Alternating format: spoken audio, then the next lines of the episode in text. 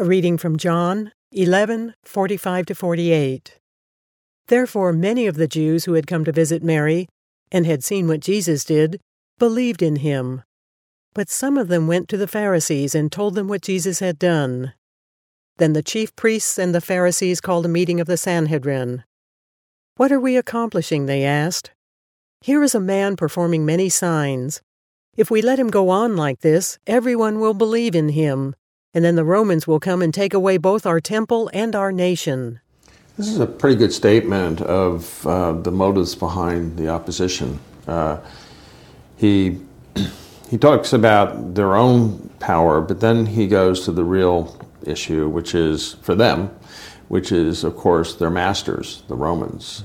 Um, so he's very blunt about it, uh, not seeing how he's really um, indicating true malevolence here because he's he's concerned about his own situation, his own status, his own uh, moneyed position, whatever it is, his own spiritual leadership within Jerusalem.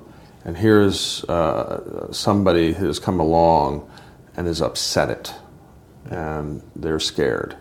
Let's really back to that what we talked about a few days ago about we bring a lens that we're looking through into the situation.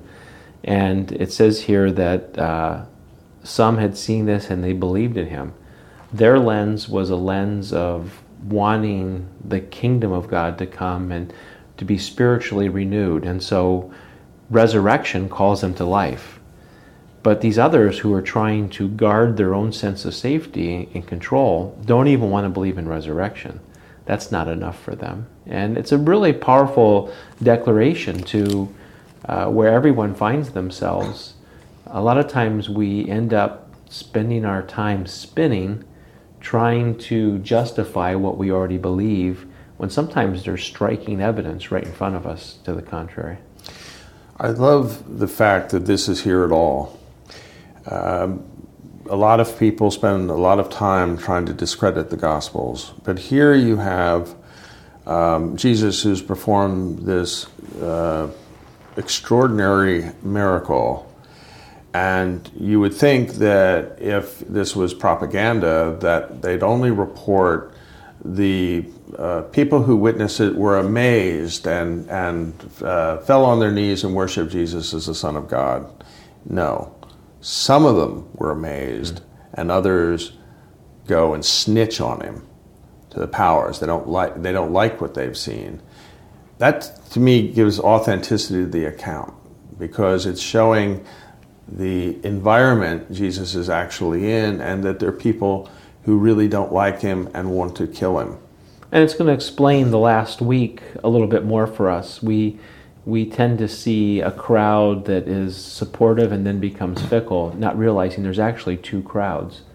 There's a Galilean based crowd that have seen what Jesus has been doing and want to declare that he is the Messiah, he is the King. That would be the triumphal entry. Then there's another crowd, and it might not even be a big crowd, it's just a small group of people, even though the movies have portrayed it a little bit differently, these are the religious leaders who cry out, crucify him. Uh, their whole aspect is to keep control, to remain in power. And the truth of the matter is, uh, God stands in front of us, and we have to choose. And a lot of times, our predisposition to what we want to believe is what keeps us from uh, believing or uh, sends us to have great faith.